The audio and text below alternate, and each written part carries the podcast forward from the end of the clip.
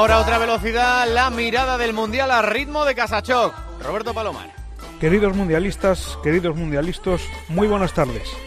Con su aspecto desgarbado, su pantalón XXL, su sonrisa, su despreocupación en el campo, siempre bromeando y tirando amagues, su baile y sus golazos de cabeza, se marcha del Mundial Jerry Mina, un tipo que si lo miras desde la portería contraria te recuerda a una grúa de la construcción.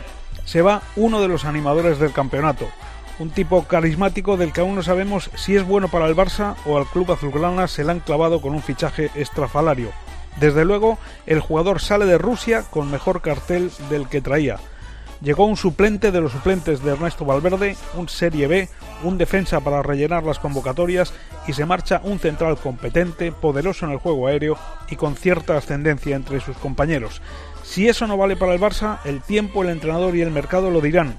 El Jerry Mina que hemos disfrutado en el Mundial no es el jugador de broma que todos pretendemos ver. No es Beckenbauer, pero tampoco es un piernas. Además, les recuerdo dónde está la selección española. Así que prohibido reírse de nadie.